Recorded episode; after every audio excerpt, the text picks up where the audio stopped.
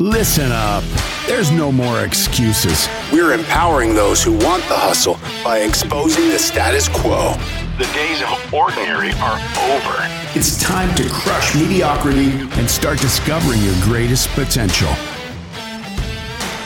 Welcome to the Hustle Nation. To the Hustle Nation. To the Hustle Nation. To the hustle nation. Welcome back to another episode of the Hustle Nation podcast. Today, it's just Dustin and I, and we're going to talk about the evolution of leadership. So, Dustin, we just had a pretty interesting conversation about being a leader of a company for more than a couple years. And I think that message can oftentimes get stale and worn out. And we talked a little bit about how does that impact your team and your employees, the the team morale and productivity. Um, you had a really interesting story about a recent interaction. I, I want to hear that story again.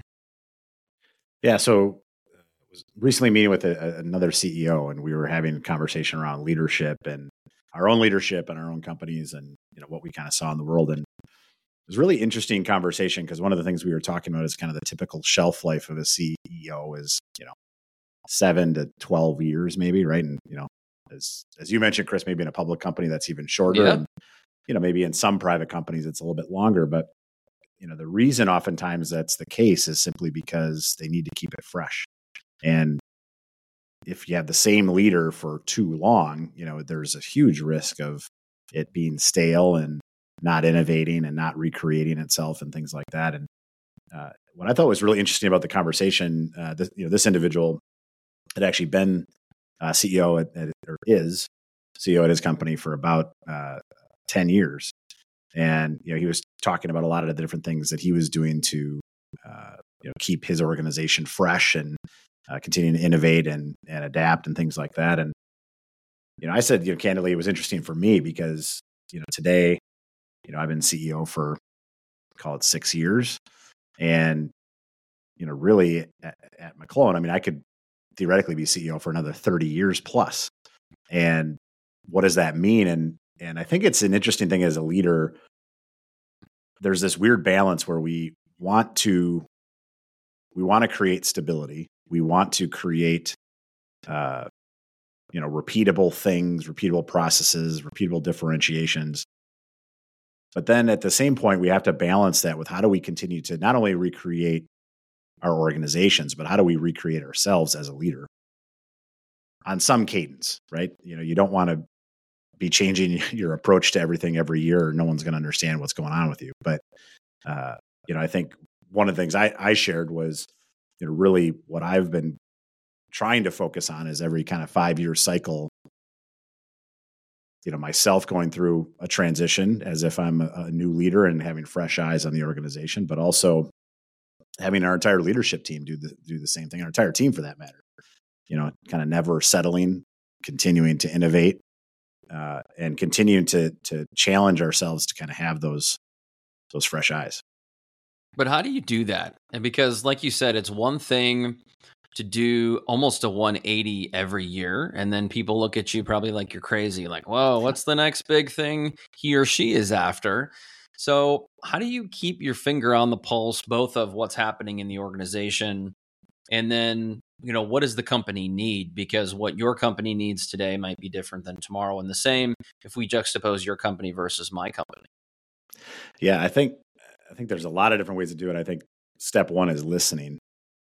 You know you're, Yeah. you always have new new people coming into your organization and we actually have a new uh, leader coming in into our company and you know this person walking in is going to have a long list of stuff that mm-hmm. everyone wants them to tackle right? I mean an, an infinite list in some way that there's no way they could probably tackle in a decade.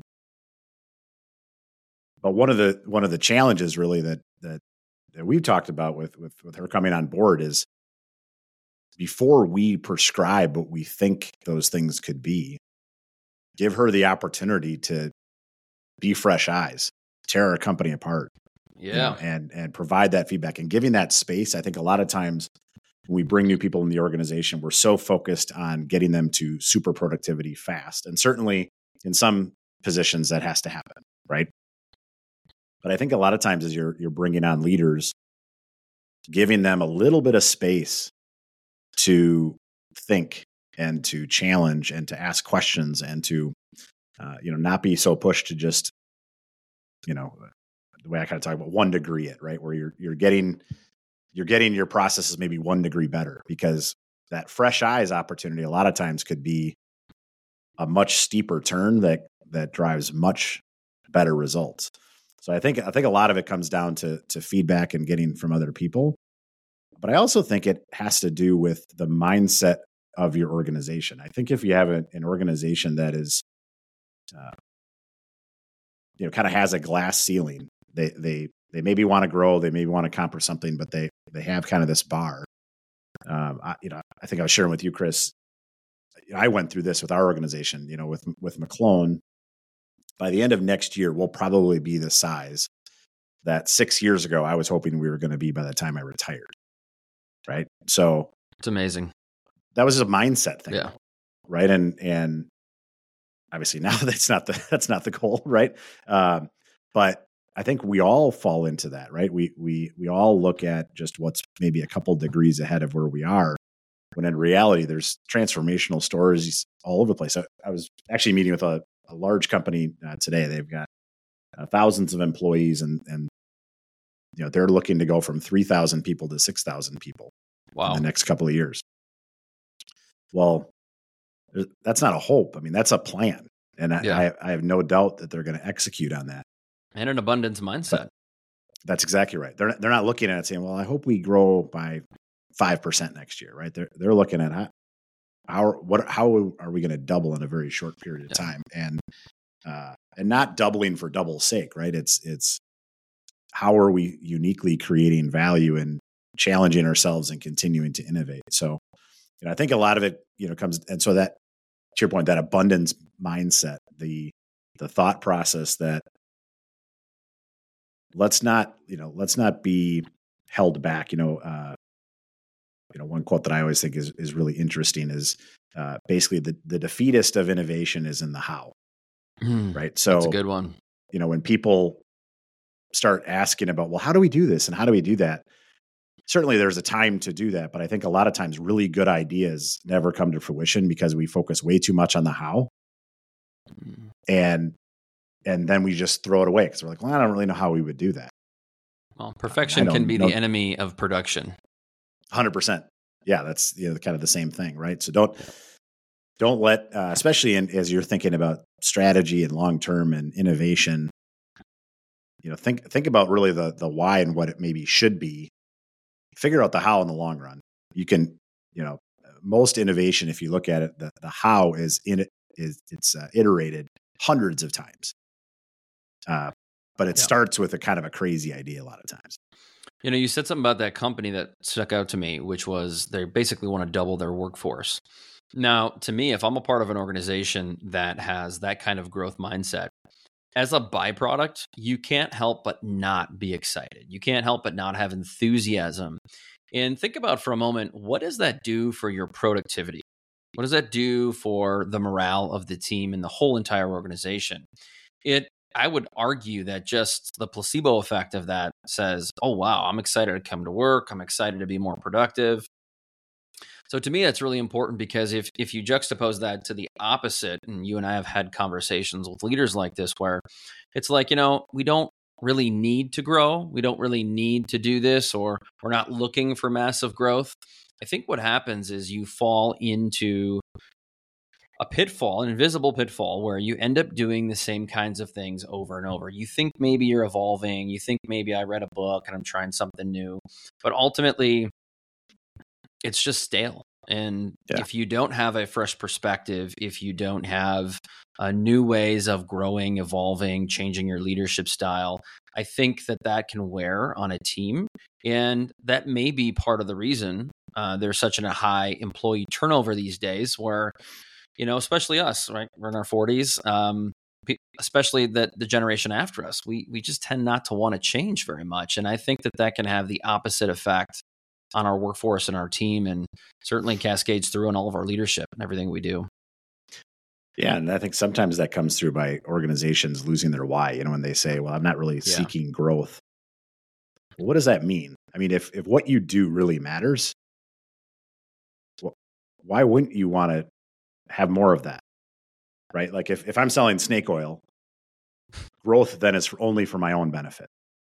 Right. But it, you know, for organizations that are really making an impact on others, which ultimately should be the goal of any organization, right? That's you know, a lot of people when they look at sales, they look, oh, I just want to grow sales. Well, one of the easiest way to grow sales is grow your impact. You know, if you grow grow your impact on your clients, more organizations or individuals are going to find you. Right now, you still got to tell the story, right? We talk a lot about marketing and sales and things like that, right? You could have the best thing in the world, but if nobody knows about it, that's not good either. But I think a lot of times that's where organizations start to stall out as they, you know, they lose their whether that's their entrepreneurial mindset, whether that's their uh, you know client first mentality, whatever you want to call it. It it starts with creating value for someone else that they can't get on their own, and how do you package that? How do you position that? And then how do you tell as many people about it? And you know, to your point, at, at the individual level, when people are coming to work, they spend more time at work than they spend with just about anyone else in in their lifetime. Right. Well, guess what? They want what they do to matter. And if your only goal in life is, you know, growth or status quo or whatever, mean, if if you walk, you know, said differently, if you walk into an organization and you're there for 20 years and the way it was when you walked in and the way it was when you walked out is the same, you don't have a whole lot, lot to look back at and say, man, that was that was really great. I'm really glad I dedicated 20 years of my life to that. Right. If you apply that to anything other than work, right? If you if you worked out like crazy for 20 straight years and you never got fit, right? Like somebody would say that's crazy. It is. But you know, a lot of times with work, people just kind of kind of let it be. And uh, you know, certainly some people would would prefer some like high growth uh, you know organizations, some like frankly less growth organizations. And so, you know, there are some call it cash cow, more status quo types of organizations that that people might like to work in because it is a little bit more predictable. But I see that less and predictability though. That's it. Like it, there's, um, and in time, frankly, what we know is those organizations are typically short lived, right? If you look at business cycle, the cash yeah. cow time frame is only getting shorter and shorter in today's world because the minute there's an organization that has a cash cow model, people can move to it so much faster than they ever could. So organizations fall out of it that much faster.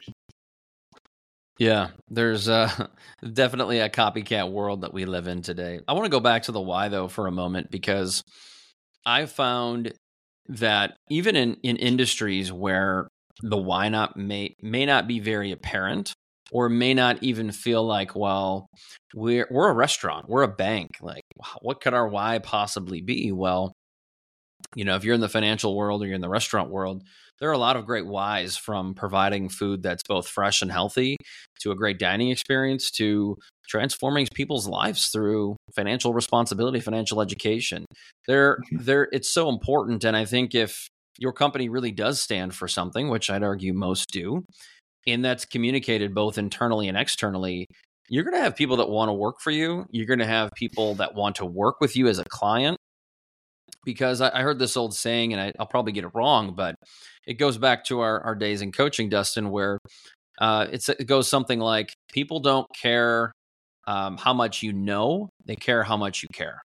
And I think mm-hmm. once you demonstrate that level of care and you don't, you demonstrate some level of knowledge, you'll have your students or potentially your customers eating out, out of the palm of your hand. And that's just something today, I think, when we talk about why and care, we don't see that as much, especially in the service industry. And I think you just have a disproportionate advantage when you have a very visible why and a very visible care. Yeah, 100%. And, you know, beyond organizationally, I think individually, we've talked about this a lot, right? A lot of people have set goals out, but they don't have a strong enough why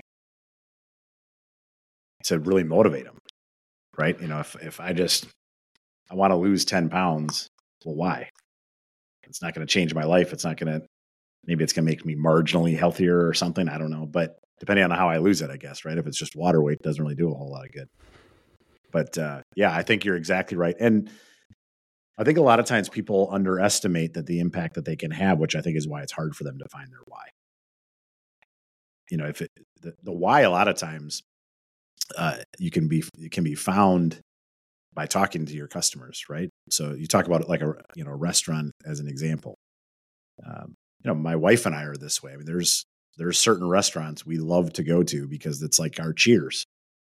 It's not it's not because they have the best food or they have the most amazing drinks or whatever. Certainly we like some of those restaurants too. And if it was terrible, you know, we won't want to do it, right? But you know, there are some restaurants where you're going where that's, you know, the, the food and the the the drinks or the atmosphere is really what it is. In other cases, it's the experience because it's they're super friendly. We were we were in a it was pure Wisconsin.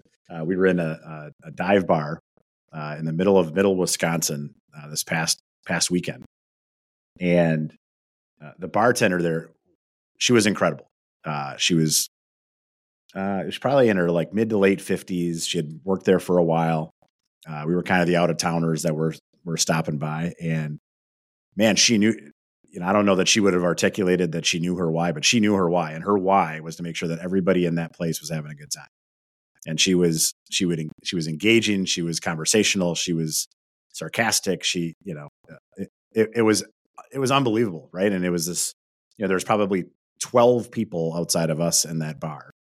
Uh, but you know, there's no doubt when she when she goes to work you know, she didn't have to do any of that. She could have completely ignored us, given us a drink, and called it a day. But you know, that's that was her that was her why. And you know, to your point, yeah, that that if I went to that bar's website, they probably don't even have a website. Number one, and number two, they probably don't have a you know a mission, vision statement, and things like that. But you know, that individual, she showed it.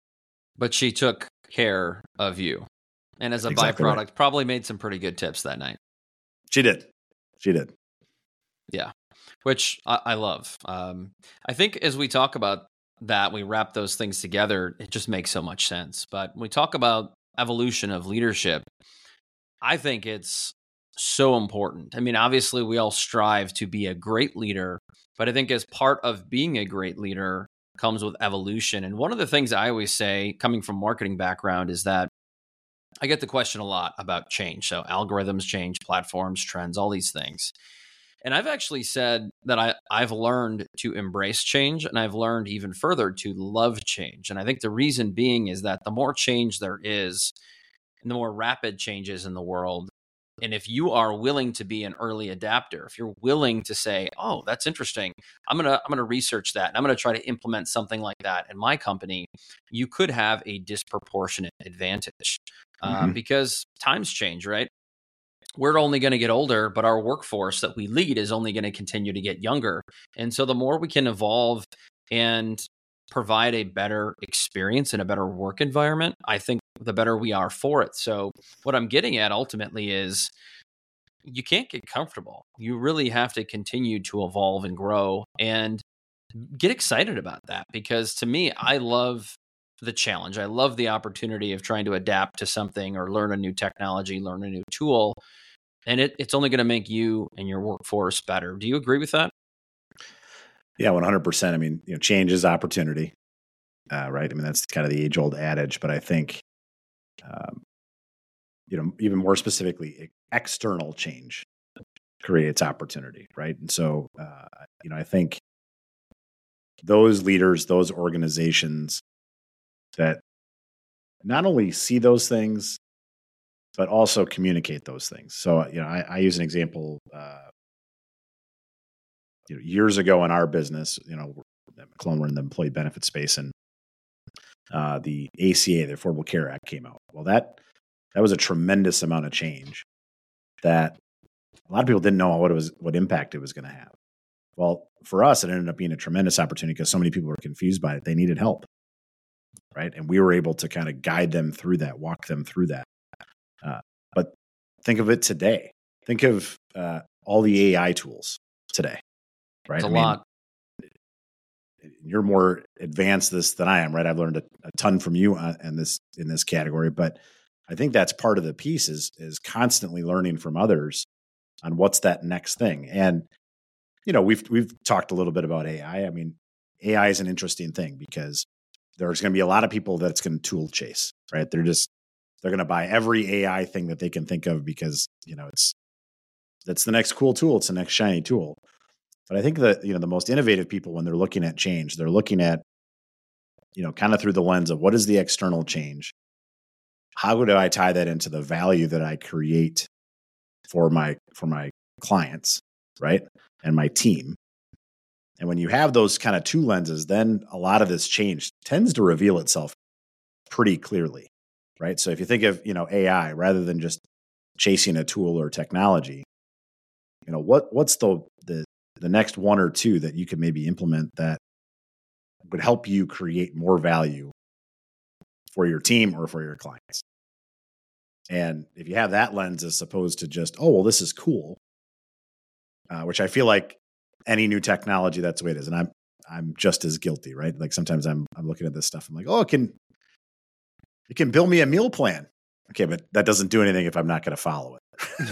right? So right. so that's great. But well, okay, but it can't do that, but maybe it can do these other four or five things. Or here's something we're already doing that takes us, you know, three hours. Now it can take us a half an hour and we can tweak it from there. And oh, by the way, that frees us up to spend this much more time on this other thing that, frankly, is a lot more valuable to our customers. Yeah. I think you can be very quick to dismiss new ideas, new technology like AI. I've heard so many people say, well, I'm never going to use that, or I don't really care for AI. And I, I'll say things like, well, did you know there's AI built into almost everything? Uh, think about Alexa and Google Home and Nest cameras and all these other technologies we already use, it's out there and it's plentiful. So rather than say, I'm not gonna or I don't like it, why don't you think about the opportunities where you could implement it and you could have a mm. very intelligent conversation with your team and discover, yeah, maybe the timing's not right, but along the way, we've learned something about how we might potentially want to start using it. And I, I just think there's a lot to think about there. And um, like you said before, really wanting to learn, wanting to adapt. I find that sometimes we got to step out of our comfort zone and you know have conversations with other leaders to to determine what what are different ways that you're running your company that I could do the same with mine. And so learning from others has been something where we have to be vulnerable and willing to have those conversations. Yeah, I couldn't agree more. Awesome. Well, Dustin, great conversation today. I, I love the topic, and let's do it again soon. Sounds good. All right. Thanks for listening, everybody. Have a great day. Peace. Thank you for being part of the Hustle Nation. If you're serious about raising the bar in your personal and professional life and willing to go all in on your success, head over to hustleleaders.com. Here you can get access to our Hustle Productivity ebook, attend our Hustle Masterclass, or challenge yourself to the 30 day Hustle Challenge. Pairing these tools and training with the Hustle Nation podcast will help you advance to a whole new level. Until next time, stay hungry and inspire those around you to hustle.